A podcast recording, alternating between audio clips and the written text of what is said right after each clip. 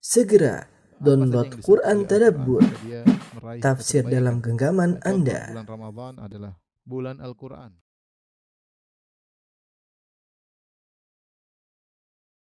Bismillahirrahmanirrahim. Assalamualaikum warahmatullahi wabarakatuh. Alhamdulillahi ala ihsani wa syukru lahu ala taufiqihi wa amtinani. Asyhadu an la ilaha illallah wahdahu la syarika lahu ta'ziman li sya'ni wa asyhadu anna Muhammadan abduhu wa rasuluhu da'ila ridwani. Allahumma salli alaihi wa ala alihi wa ashabihi wa ikhwani. Uh, rekan-rekan yang rahmati Allah Subhanahu wa taala, baik di uh, Oman maupun di Abu Dhabi ya, yang dirahmati Allah Subhanahu wa taala. Demikian juga para pemirsa pada kesempatan kali ini kita akan membahas tentang uh, nama Allah Al-Alim. Kemudian insyaallah kita lanjutkan dengan Al-Khabir.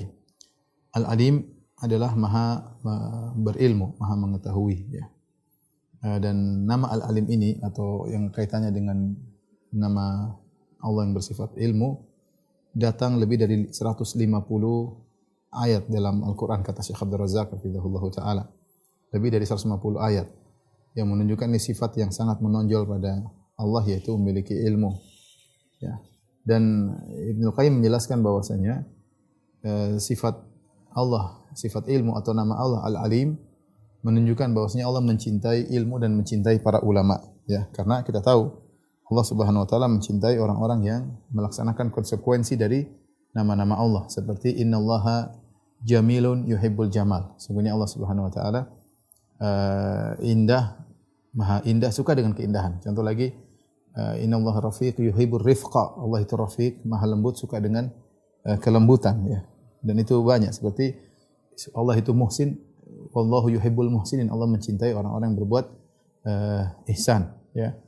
Uh, di antaranya uh, Allah di antaranya Allah Al-Alim, Maha berilmu dan Allah mencintai orang-orang yang punya punya ilmu. Oleh karenanya kalau kita baca dalil-dalil dari Al-Qur'an maupun sunnah pengagungan syariat terhadap ilmu dan ulama sangat sangat besar. Ibnu Qayyim rahimahullah berkata, "Innama yadha'u ilmahu inda man yuhibbuhu. Faman ahabbal ilma wa ahlahu faqad ahabba ma ahabbahu Allah." Sungguhnya Allah meletakkan ilmunya kepada orang yang Allah cintai. Siapa yang cinta kepada ilmu dan cinta kepada ahli ilmu, maka sungguh dia telah mencintai apa yang dicintai oleh Allah Subhanahu wa taala ya. Taib uh, sifat ilmu ya. Al-alim ya.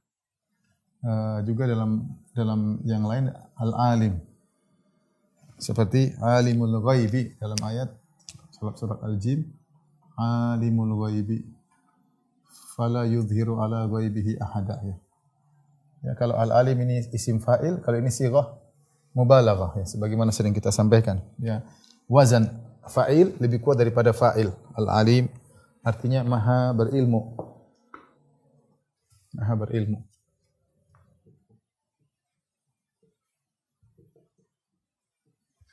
Adapun dalil tentang ilmu Allah ya, dalil. Ilmu Allah.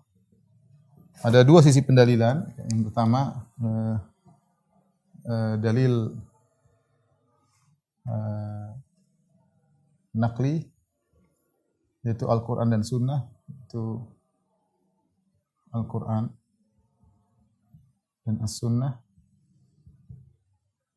dan ada namanya dalil akli dalil akli itu dari logika. Dari logika. Uh,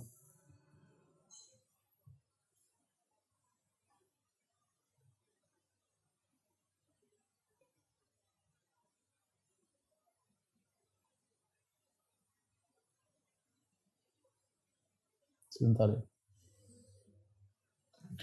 Del akal maka ada dua apa namanya dua model pendalilan yaitu dalil kelaziman ya.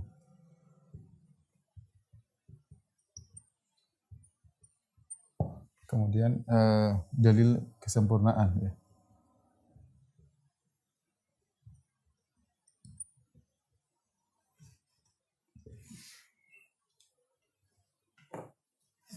Dalil kelaziman ya kita tahu bahwasanya uh, tidaklah Allah menciptakan kecuali dia sudah mengetahui apa yang dia mau diciptakan. Ya. Tidaklah Allah menciptakan kecuali Allah tahu Allah tahu dulu ilmu punya ilmu dulu tentang apa yang diciptakan. Diciptakan. Sehingga eh, adanya makhluk menunjukkan adanya eh, sifat ilmu secara kelaziman namanya eh, apa namanya eh, dalil talazum ya dengan kelaziman. Kemudian juga eh, tidaklah Allah berkehendak berkehendak ya sehingga apa? Sehingga makhluk bermodel-model bervariasi kecuali didahului oleh ilmu, kecuali didahului oleh ilmu. Yang ketiga, eh, tidaklah Allah setelah mencipta, tidaklah Allah setelah mencipta kecuali tahu tentang ciptaannya.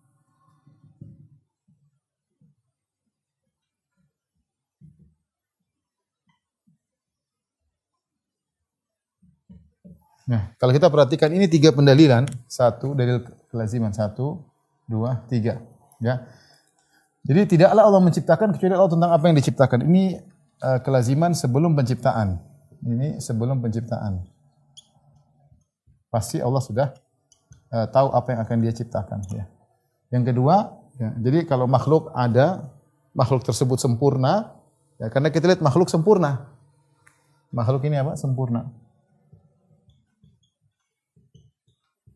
Bukan seperti manusia bikin misalnya bikin mobil rusak, bikin ini salah, itu salah. Enggak, ciptaan Allah semuanya sempurna. Sampai lalat juga sempurna. Lalat sempurna, nyamuk sempurna, bumi dengan kesempurnaannya, Semuanya sempurna ya dengan unsur-unsur. Ini menunjukkan yang cipta punya ilmu. Sisi pertama, sisi kedua dari sisi variasi, varian banyak sekali dalam alam semesta ini. Ada varian manusia, varian uh, hewan dengan bervarian yang begitu banyak ya. Lebah saja bermacam-macam, semut bermacam-macam, bunga bermacam-macam. Yang semuanya diciptakan dengan mutqan, dengan itkon. Dari sisi adanya variasi ini menunjukkan Allah punya kehendak. Allah punya kehendak. Berarti kan Allah ingin bentuk begini, ingin bentuk begini. Berarti Allah punya kehendak. Kalau Allah nggak punya kehendak, mungkin bentuknya sama semua. Ketika varian itu banyak, berarti Allah punya kehendak untuk menciptakan berbagai macam varian tersebut. Ini menunjukkan ilmu. Allah punya kehendak untuk bikin yang begini, Allah punya kehendak ini semuanya ilmu, menunjukkan ilmu Allah Subhanahu wa taala. Jadi dalil kelaziman satu dan dua berkaitan dengan sebelum diciptakannya makhluk. Yang berikutnya setelah Allah ciptakan makhluk, ya jelas Allah tahu tentang apa yang Allah ciptakan. Seperti firman Allah Subhanahu wa taala, "Ala ya'lamu man khalaq." Kata Allah Subhanahu wa taala, "Ala ya'lamu man khalaqa wa huwal latiful khabir." Kata Allah tidak, bukankah yang menciptakan tahu apa yang dia ciptakan? Bukankah yang menciptakan tahu apa yang dia ciptakan? Ini jelas, logika sangat jelas. Ya Allah yang menciptakan kita, Allah tahu tentang kita, apa yang kita lakukan semua Allah tahu. Karena kita diciptakan oleh Allah Subhanahu wa taala. Makanya Allah mengatakan wa ma tasqutu mi waraqatin illa ya'lamuha. Tidak ada satu daun pun yang berguguran kecuali Allah tahu tentang daun tersebut. Kenapa? Karena itu daun ciptaan Allah Subhanahu wa taala. Tidak ada uh, hewan di dasar lautan yang kelaparan kecuali Allah tahu karena itu ciptaan Allah Subhanahu wa taala. Tidak ada satu virus pun yang tersebar Allah tahu bagaimana kondisi virus tersebut. Dan semua ciptaan Allah Subhanahu wa taala. Ala ya'lam man khalaq, bukankah yang menciptakan tahu tentang apa yang dia ciptakan. Makanya ada sebagian ulama membawa sebuah kisah tentang seorang yang mencoba mengajarkan ateis kepada murid-muridnya. Dia dia mengambil sebuah uh, toples kemudian diisi daging, dia mengatakan wahai murid-murid anak mungkin anak SD tingkatan anak-anak SD, ini toples kosong, nggak ada makhluk di dalamnya, cuma ada daging. Besok saya Pak Guru akan menciptakan makhluk dalam toples ini. Tunggu ya, akhirnya dibiarin atau beberapa hari sehingga membusuk maka muncullah belatung-belatung ya, ulat-ulat dari uh, daging tersebut ya. Maka Bang lihatlah saya sudah menciptakan uh, ulat-ulat ini. Maka ada seorang anak yang cerdas dia mengatakan, "Wahai Pak Guru, kalau Anda yang menciptakan ulat-ulat tersebut, Anda harusnya tahu berapa jumlah ulat-ulat tersebut, terus jantannya berapa, betinanya berapa. Anda harusnya tahu. Fabuhita ladzi kafar maka orang kafir tersebut ayat tersebut akhirnya terdiam. Ya, karena kalau dia ciptakan dia harus ngerti ini ciptaan dia kok. Ciptaan dia berarti dia tahu jumlahnya berapa, jantannya berapa, betinanya berapa. Ini secara dalil akli, secara logika menunjukkan bahwasanya Allah Subhanahu wa taala punya ilmu. Yang kedua kita masuk pada dalil disebut dalil kesempurnaan atau dikenal dengan dalil kamal. Dalil al-kamal ya. Bahwasanya secara kesempurnaan perbandingan ini menggunakan kias ya. Maka Allah itu punya ilmu dengan dua model pendalilan.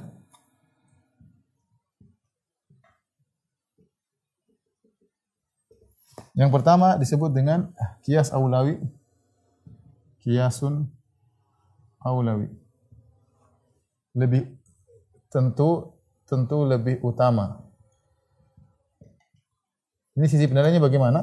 Kita dapati manusia berilmu. Manusia berilmu. Sementara Allah lebih sempurna dari manusia, maka Tuhan lebih utama ber berilmu. Maka Tuhan lebih utama berilmu. Kemudian yang kedua, dengan satu istilah namanya faqidus syai' la yu'ti. Kalau tidak punya tidak bisa memberi. Tidak bisa memberi. Nah, kita tahu manusia punya ilmu.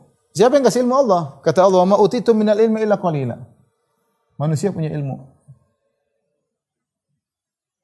Kata Allah Subhanahu wa taala, "Wa ma utitum minal ilmi illa qalila. Tidaklah kalian diberi ilmu kecuali hanya sedikit. Tidaklah kalian diberi ilmu kecuali hanya sedikit. Nah, kalau manusia saja punya ilmu berarti Allah pasti punya ilmu karena Allah yang memberikan ilmu tersebut. Nah, ini namanya dalil akli dari logika, logik bahwasanya Allah adalah zat yang maha berilmu dari sisi kelaziman maupun dalil kesempurnaan. Adapun dalil dari nakli Al-Qur'an dan Sunnah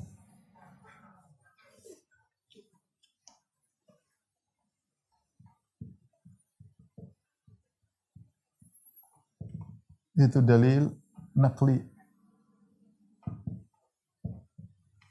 Maka tadi kata Syekh Abdul Razak, hafizallah taala, lebih dari 150 ayat tentang sifat ilmu. Banyak sekali ya, banyak sekali. Mungkin kita akan bacakan uh, uh, sebagiannya. Yang intinya, intinya, intinya uh, ilmu ini ya ilmu Allah ini intinya memiliki beberapa ciri ya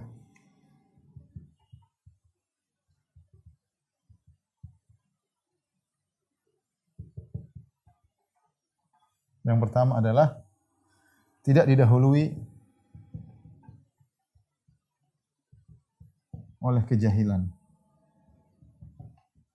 Kemudian yang kedua tidak ditimpa dengan kelupaan. Uh, kemudian ilmunya meliputi segala sesuatu. Segala sesuatu. Segala sesuatu ini bisa uh, bisa ya segala sesuatu maksudnya uh, yaitu apa namanya yang akan terjadi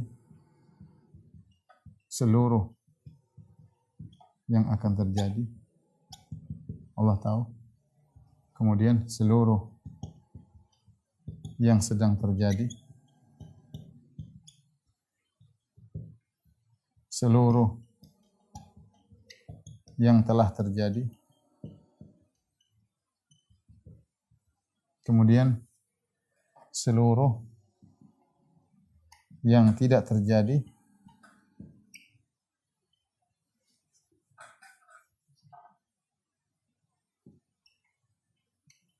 Jika terjadi seperti apa?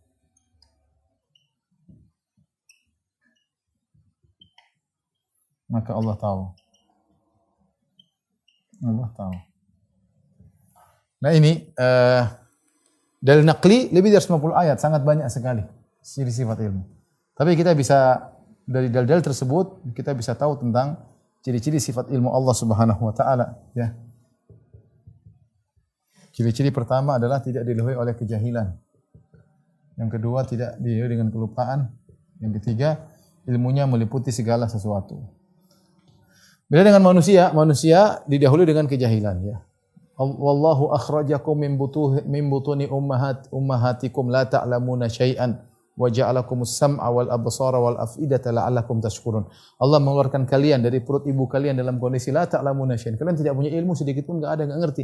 Gimana punya ilmu sementara otak belum berkembang, sarana untuk mendapatkan ilmu enggak ada, mata belum bisa melihat, telinga belum bisa mendengar, mulut tidak bisa berbicara itu corong-corong ilmu, selalu salah ilmu. Bagaimana punya ilmu? La ta'lamuna syai'an.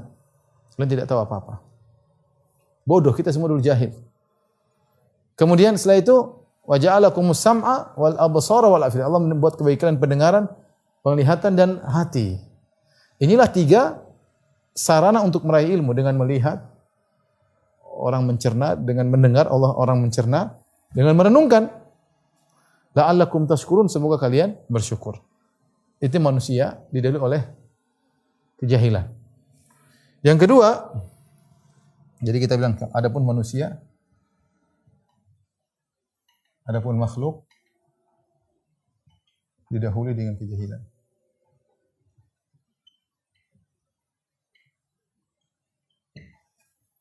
Kemudian uh, tadi firman Allah, Allahu akhrajakum min butuni ummahatikum la ta'lamuna syai'an. Baik. Yang berikutnya tidak ditimpa dengan kelupaan. Kata Allah, "Ma rabbuka nasiya." Wa ma rabbuka nasiya. Dan Rabbmu tidak lupa. Tidaklah lupa. Adapun makhluk, makhluk lupa. Lupa. Secara sabun lupa. Nabi SAW pernah lupa. Kata Nabi SAW ketika lupa sholat sehingga sholat tuhurnya dua rakaat atau sholat asarnya empat rakaat kata Nabi SAW Inna ana basyarun ansa kama tansaun fa idza nasitu fadzakiruni. Sungguhnya saya adalah manusia seperti kalian. Saya lupa seperti kalian. Kalau saya lupa maka ingatkanlah saya kata Nabi sallallahu alaihi wasallam. Ini dalil bahwasanya uh, manusia lupa. Adapun Allah wa ma rabbuka nasiyah. Ya. Wa ma kana rabbuka nasiya. Wa ma kana rabbuka nasiya.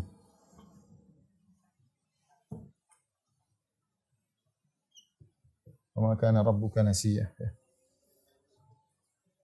Adam alaihissalam, lihat, sebagaimana Nabi ceritakan, diberi diberi ilmu, eh, diberi umur seribu tahun. Tanya, ya Allah saya ilmu umur berapa? Seribu tahun. Terus Allah keluarkan zuriyahnya, Allah perlihatkan tentang roh-roh keturunannya sampai dia melihat Nabi Daud alaihissalam dia terpesona gitu. Kata, kata, kata Allah, ya Allah ini siapa? Kata Allah itu cucumu, Daud. Kata Nabi Adam, berapa umurnya? Kata Allah, 60 tahun. Kata kata Nabi Adam, ya Allah berikan 40 tahun dariku untuknya. Maka diambillah 40 tahun dari Nabi Adam diberikan kepada Daud. Sehingga Daud meninggal umur 100 tahun, alaihissalam. Adam ketika berumur 960, kurang 40, 960, datang malaikat maut ingin mencabut nyawa. Dia bilang, belum saatnya. Umurku seribu. Maka dikatakan, bukankah kau telah menghadiahkan 40-nya buat Nabi Daud? Kata dia enggak ada. Dia lupa. Sudah. Dia ngomong itu berapa mungkin 900 tahun yang lalu dia kasih dia kasih umurnya kepada Nabi Daud. Kita jangankan 900 tahun yang lalu. Seminggu yang lalu kita udah lupa, apalagi 900 tahun yang lalu. Nabi Adam alaihissalam secerdas apa pun, dia lupa. 900 tahun yang lalu atau mungkin 950 tahun yang lalu dia pernah menghadiahkan umurnya kepada Nabi Daud. Berjalan dengan waktu, kita ini sekarang, Masya Allah saya ketemu orang, Ustaz masih ingat gini, waduh saya sudah ingat, ingat. Ustaz waktu ketemu di sini, gak ingat, waduh ketemu sebentar saya gak ingat. Kalau kita ketemu, kita ke restoran makan bareng, ya mungkin saya ingat. Tapi kalau cuma ketemu ngobrol, harus sulit. Orang terlalu banyak ketemu saya, saya bilang, mohon maaf ya. Otak kita nggak kuat untuk mengingat itu semua. Tapi lihat Adam alaihissalam, ya 19 tahun yang lalu dia hadiahkan atau 19 tahun kurang lebih menghadiahkan umurnya kepada Nabi Daud. Dia lupa. Ketika di mau ambil nyawanya dia menentang. Kata Nabi SAW, nasiya Adam, nasiya dzurriyyatuhu. Adam lupa dan anak-anak apa namanya keturunan juga juga lupa. Jadi adapun Allah wa ma kana rabbuka nasiya dan Rabbmu tidaklah lupa. Adapun yang berikutnya ilmu Allah meliputi segala sesuatu. Ilmu Allah meliputi segala sesuatu. Beda dengan ilmu manusia. Ilmu manusia, adapun manusia, sedikit ilmunya. Sedikit. Dan melalui tahapan. Itu pun melalui tahapan. Wa ma utitum minal ilmi illa qalila. Wa ma utitum minal ilmi illa qalila. Ayat ini dalam surat Al-Isra wa yas'alunaka 'anir ruh. Mereka bertanya kepada engkau tentang ruh. Kulir ruhu min amri rabbi. Katakanlah ruh dari urusan Rabbku.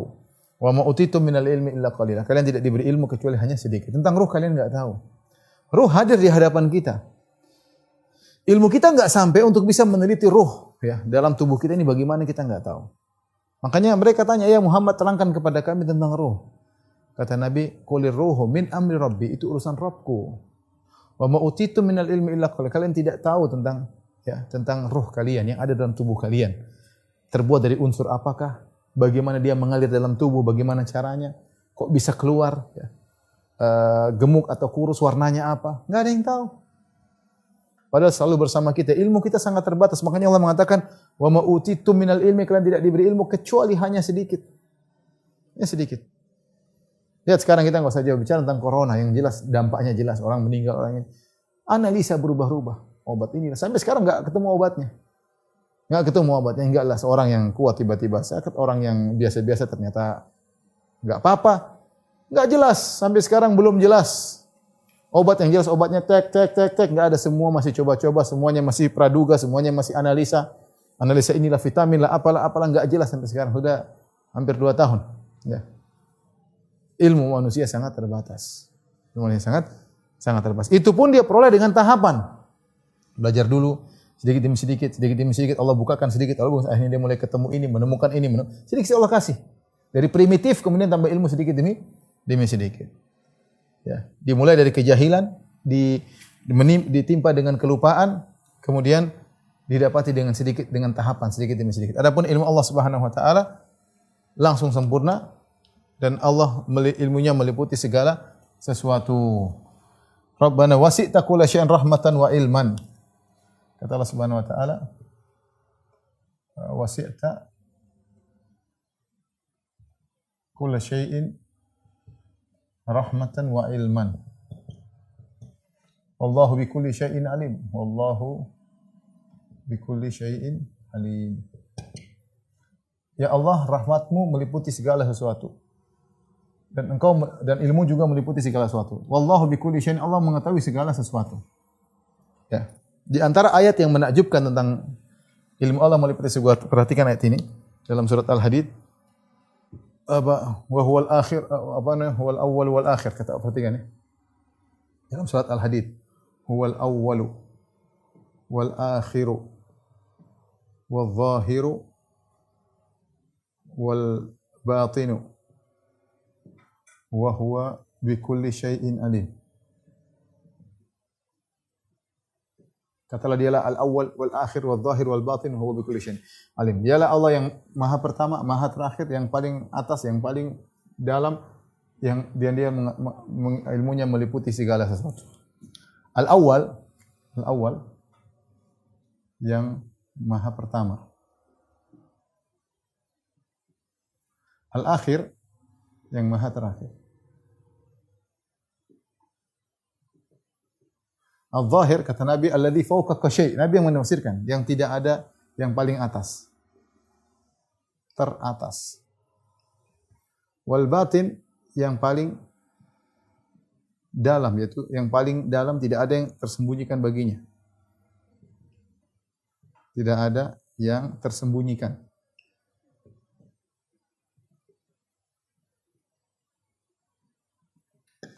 Nah, Allah mengumpulkan empat sifatnya. Awal, akhir, zahir, batin. Sehingga kesimpulannya, ini kesimpulannya, wa huwa bikulli syai'in alim. Sungguhnya Allah Maha mengetahui segala sesuatu. Kenapa? Jika Allah jadi Allah meliputi dari sisi zaman dan tempat. Ya. Ini ayat empat ini menunjukkan Allah meliputi sisi zaman dan tempat. Ya.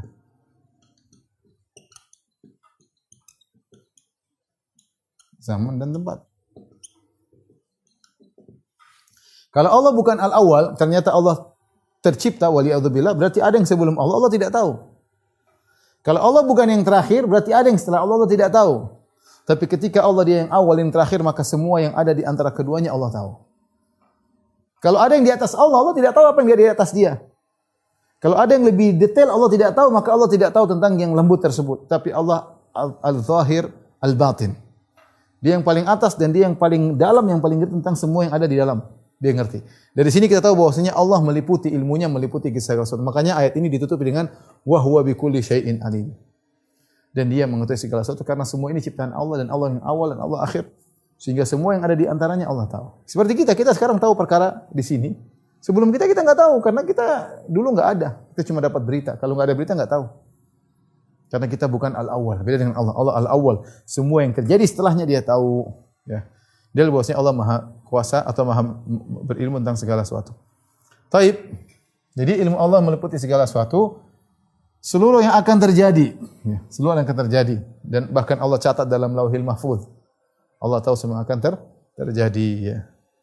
Ma asaba musibatin fil ardi wala fi anfusikum illa fi kitabin min qabli an nabra'ah dalam surat Al-Hadid kata Allah tidak ada satu musibah yang menimpa di bumi atau menimpa diri kalian illa fi kitabin kecuali sudah tercatat di Lauhil Mahfuz min qabli an nabra'aha sebelum kami menciptakannya. Sebelum kami eksekusi di alam nyata Allah sudah mencatatnya. Allah juga mengetahui seluruh yang sedang terjadi yang terjadi sekarang kata Allah wa tasqutu mi waraqatin illa ya'lamuha. Tidak ada satu daun yang jatuh kecuali Allah mengetahuinya. Daun yang tidak bernyawa, yang tidak dibebani bukan mukallaf, tidak dibebani untuk beribadah salat lima waktu, tidak berzakat, enggak. Benda daun Allah tahu tentang daun tersebut, bagaimana tentang manusia. Allah tahu gerak-gerik hati seseorang. Allah tahu. Allah tahu lirikan mata seseorang. Kita sekarang sedang melirik sana kemari sedang melihat apa Allah tahu dan Allah catat. Malaikat catat seluruhnya. Kemudian juga Allah tahu seluruh yang telah terjadi. Apa pun yang telah terjadi Allah tahu. Makanya Allah kabarkan kepada Nabi SAW tentang masa lalu, tentang kisah Nabi Nuh.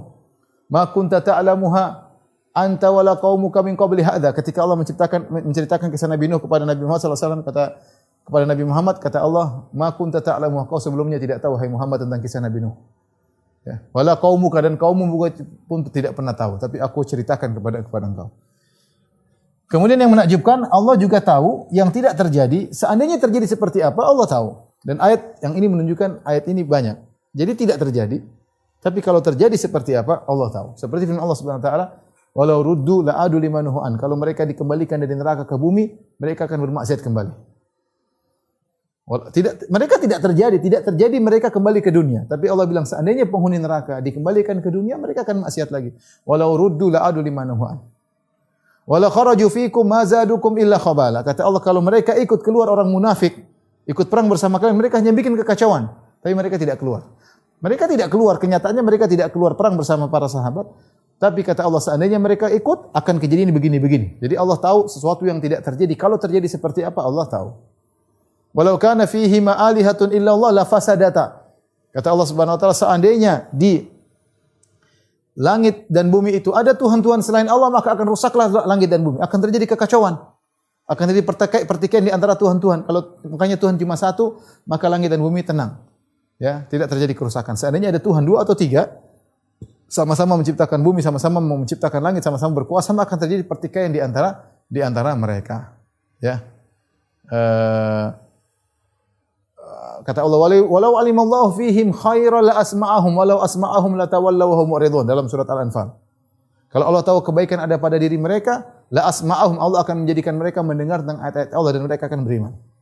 Walau asma'ahum la tawallaw kalau mereka pun dibuat mendengar ayat-ayat Allah mereka akan berpaling.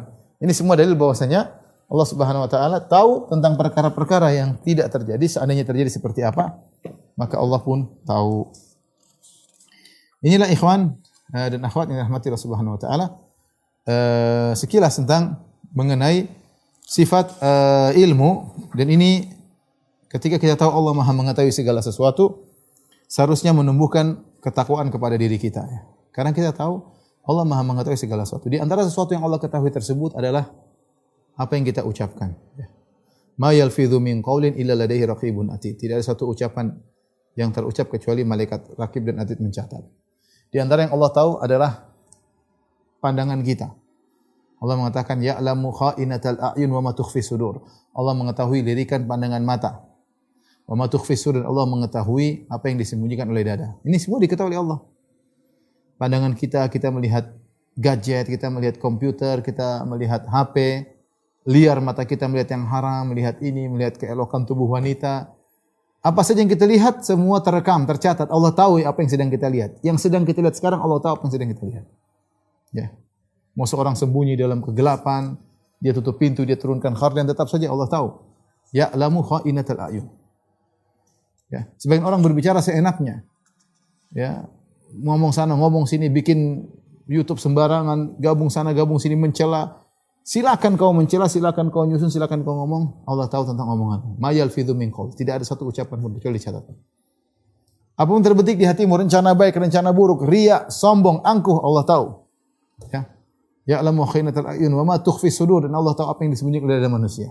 Allah mengatakan yauma tubalas sarair, hari di mana uh, rahasia akan dibongkar. Hari di mana rahasia akan akan dibongkar. Oleh karenanya perkataan ini dari Syekh Muhammad Al-Amin Syingkiti dinukil oleh Syekh Abdul Razak. Dia berkata, Ajma al-ulama ala annahu akbar wa'idin wa a'zamu zajirin nazala minas sama al-ardi uh, wa darabu lidzalika mathalan.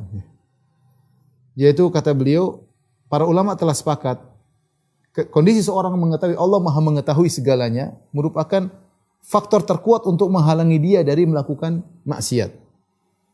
Kemudian para ulama membuat perumpamaan. Walillahil mathalul a'la. Allah perumpamaannya tentu lebih tinggi. Ya. Contoh seandainya kita tahu di atas muka bumi ada seorang raja yang sangat zalim. Raja yang zalim suka membunuh ya. Kalau ada yang melanggar peraturannya dia akan bunuh. Uh, dan dia punya pasukan yang kuat ya. Ya, dan macam-macam ya. Uh, tidak ada yang berani misalnya wa haula hadzal malik banatuhu wa nisa'u wa jawari ayakhturu bi bali ahadin min ulaikal hadirin majlis hadzal malik an yakum bi riba sementara di samping raja tersebut ada anak-anaknya putri-putrinya ada istrinya ada budak-budaknya. Adakah yang berani mengganggu istrinya anaknya budak-budaknya? Ada yang berani kalau tahu raja bengis. Raja bengis. Ya. Seandainya dikatakan kepada penduduk negeri, sungguhnya raja tersebut yabitu aliman bi kulli ma yaf'alunahu Ternyata raja tersebut punya alat. Dia tahu semua yang kalian lakukan. Semuanya ada kamera tersembunyi. Semua HP disadap. Semua komputer disadap. Di rumah ada alat sadap semuanya. Kira-kira bagaimana rakyat semuanya akan tenang dan beradab. Kenapa? Karena mereka tahu sang raja ini yang bengis ini tahu semua yang mereka lakukan. Tidak ada yang berani. Semuanya, HP-nya dimasukin chip, badannya dimasukin chip. Semuanya ya. Apa yang dibicarakan ke data, apa yang dia lihat semua ter, terketahuan semuanya. Kira-kira bagaimana rakyat yang model penguasanya seperti ini semuanya pasti takut. Ya. Bagaimana dengan Allah Subhanahu wa taala yang ilmunya lebih daripada segala. Dialah pencipta langit dan bumi. Dialah Al-Malikul Jabbar, ya. ya. Dan Allah sudah mengabarkan hampir setiap ayat lembaran Al-Qur'an kita buka ada firman-Nya wallahu bikulli syai'in alim. Allah mengetahui segala segala sesuatu. Maka tentunya ini adalah akbar zajir kata Syekh Muhammad Amin Syingkiti rahimahullah. Perkara yang paling buat kita takut bermaksiat adalah Allah Maha mengetahui. Apa yang kita lakukan ini ada historinya. Meskipun kita sudah hapus historinya di laptop, di HP, ada historinya tidak akan pernah ter, terhapuskan kecuali Allah berkehendak. Ini semua akan dibongkar ya histori tersebut. Ibnu Rajab bercerita tentang ada seorang laki mengajak seorang wanita untuk berzina. Ya, Kemudian dia menyuruh tersebut untuk kunci pintu. Ya. Kemudian lelaki setelah semua dikunci, lelaki tersebut bilang sama perempuan tadi, semua sudah dikunci. Sudah. Tinggal berzina. Adakah pintu yang belum terkunci? Kata sang wanita tersebut, ada pintu belum terkunci. Pintu apa yang belum kau kunci? Al-babul ladzi baina wa baina Allah. Itu pintu antara kita dengan Allah. Laki tersebut akhirnya tidak tidak berani.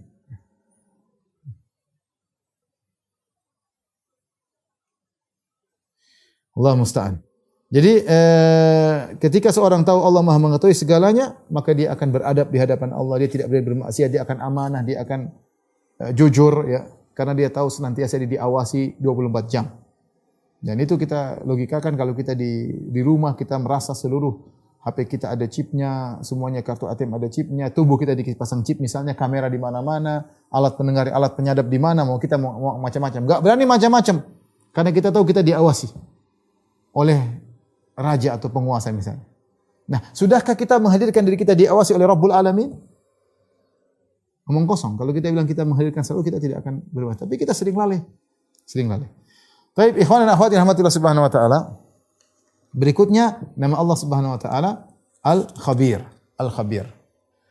Uh, Al-Khabir secara sederhana, secara sederhana, ya, gampangannya beginilah. Al-Alim, maha berilmu. Di dalamnya ada Al-Khabir. Al-Khabir itu maha ilmu detail, ilmu yang detail.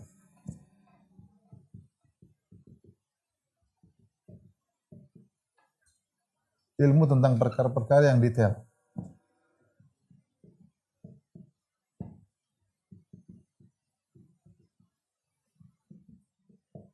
Jadi al-khabir bagian daripada al-alim. Saya ulangi, al-khabir bagian daripada al-alim. Cuma dia irisan. Dia adalah irisan dari sifat al-alim. Ya.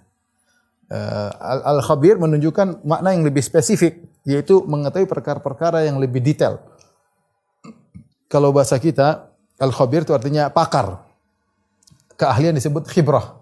Ada seorang yang misalnya dia selalu ngotak-ngatik ngotak-ngotik dia misalnya tukang tukang bengkel dia ngotak-ngotik uh, mobil ini tertentu dia pakar benar dia tahu ini kesannya. Jadi bilang khabir. Ada khabirun bisayarat ini orang pakar dalam mobil-mobil secara mobil-mobil dia ngerti. Kenapa? Dia khibrah dia punya khibrah dia punya pengalaman. Sudah bertahun-tahun dia tahu penyakitnya begini obatnya begini dia ngerti. Ya? Pakar kalau bahasa kita. Khabir itu maksudnya secara bahasa artinya pakar Nah, Allah Subhanahu wa taala khabir karena Allah yang menciptakan kita, Allah tahu secara detail-detailnya kita. Ya, secara detail Allah tahu under deal kita, Allah tahu sifat-sifat kita, Allah tahu jiwa yang Allah ciptakan bagi kita, Allah tahu semuanya. Maka Allah tahu kita secara detail. Lirikan mata kita secara detail Allah tahu. Ya. Dosa kita secara detail Allah tahu. Ketaatan yang kita lakukan secara detail Allah tahu. Makanya Allah ingatkan akan ini. Contoh Allah sebutkan tentang misalnya menundukkan pandangan kata Allah Subhanahu wa taala Qul lil mu'minin yaghuddu min absarihim wa yahfazu furujahum. Dzalika azka lahum innallaha khabirum bima yasnaun. Contoh kata Allah Subhanahu wa taala Qul lil mu'minin katakanlah kepada lelaki beriman yaghuddu min absarihim. Hendaknya mereka menundukkan pandangan mereka. Wa yahfazu furujahum dan mereka menjaga kemaluan mereka Dzalika azka lahum ini lebih baik, lebih suci bagi mereka. Innallaha khabirum bima yasnaun. Allah khabir tentang apa yang mereka kerjakan. Ketika Allah berbicara tentang pandangan, Allah menggunakan kata khabir. Sebenarnya alim juga sama, alim. Cuma kalau khabir lebih detail, lebih, lebih spesifik. Allah maha mengetahui lirikan mata, benar. Tapi ketika Allah sebutkan khabir, yaitu lebih spesifik. Kenapa? Ketika seorang mengumbar pandangannya, temannya mungkin tidak tahu di depan dia tidak dia lihat sesuatu, temannya depan tidak tahu. Istrinya pun tidak tahu ketika dia melihat sesuatu. Dia melihat sesuatu, melihat aurat yang terbuka, istri depannya tidak tahu. Tapi Allah Maha tahu lirikannya meskipun hanya sedetik, meskipun hanya setengah detik. Karena Allah khabir, Allah tahu apa yang dia buka, apa yang dia browsing, apa yang dia scroll, Allah tahu semuanya. Ini sederhana ya. Sehingga Allah menggunakan kata khabir. Allah tahu secara detail apa yang kau lihat. Ya. Ini makanya didatangkan dengan khabir. Bisa jadi kita ngobrol sama teman, kemudian kita ngelirik hal yang haram, terus kita kembali lagi, teman kita nggak tahu. Tapi Allah tahu. Kata para ulama, kau melirik yang haram sebelum kau kedipkan matamu sudah tercatat. Sebelum kau palingkan pandanganmu sudah tercatat. Kenapa? Karena Allah adalah Al-Khabir. Al-Khabir.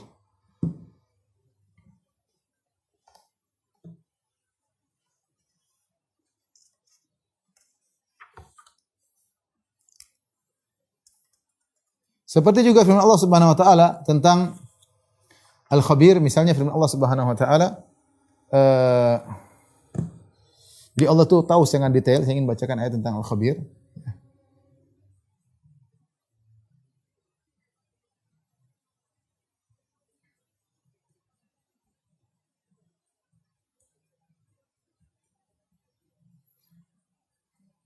bahwasanya uh, al-khabir itu berkaitan dengan hal-hal yang sangat detail. Contoh Allah berbicara tentang dosa-dosa. Kata Allah dalam beberapa ayat, "Wa kafa bi rabbika bi dzunubi ibadihi khabiran basira." Dan cukuplah Tuhanmu yang Maha mengetahui, Maha melihat dosa hamba-hambanya. Ketika Allah bicara tentang dosa Allah mengatakan khabira. Allah tahu tentang dosamu secara detail. Allah tahu. Meskipun kau sembunyikan dosamu dalam relung hatimu yang paling dalam, kau sombong, kalau kau angkuh, kalau kau ria, Allah tahu karena Allah mengetahui dosa secara detail. Allah mengetahui dosa secara detail, maka seorang waspada. Ya. Secara Allah mengatakan wallahu khabirum bima ta'malun. Allah mengetahui segala perbuatan kalian, sedetail-detailnya. Allah Maha teliti. Di antara bukti Allah Maha teliti, perhatikan. Baik baik maksiat maupun ketaatan. Allah Maha teliti.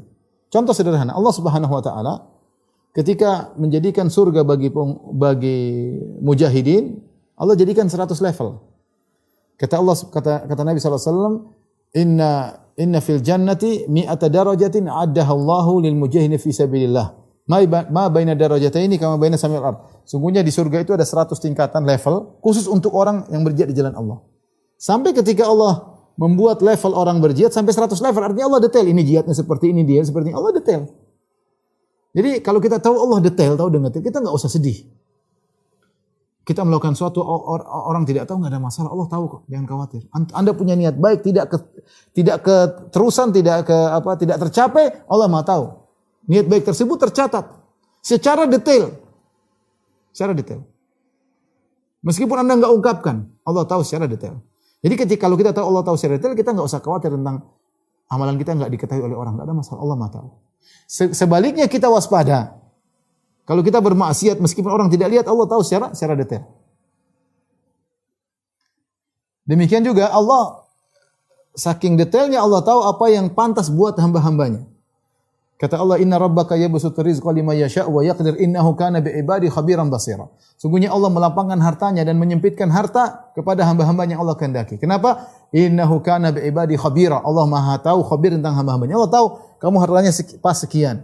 Kamu diuji sekian. Allah Maha tahu kita sedang bermuamalah dengan Tuhan yang Maha ahli. Oleh karenanya kata Allah, "Walau basatallahu rizqa li ibadihi la baghaw fil ard." Kalau Allah bentangkan harta sebanyak-banyaknya di muka bumi, maka manusia akan melakukan kezaliman. Ya. Walakin yunazzilu biqadari ma yasha. Tetapi Allah turunkan biqadari ma yasha. Allah turunkan sesuai dengan kadar yang Allah kehendaki rezeki tersebut. Kenapa? Innahu bi ibadihi khabirun basir. Karena Allah khabir terhadap hamba-hambanya. Allah tahu yang pantas sekian, pantas sekian. Ya.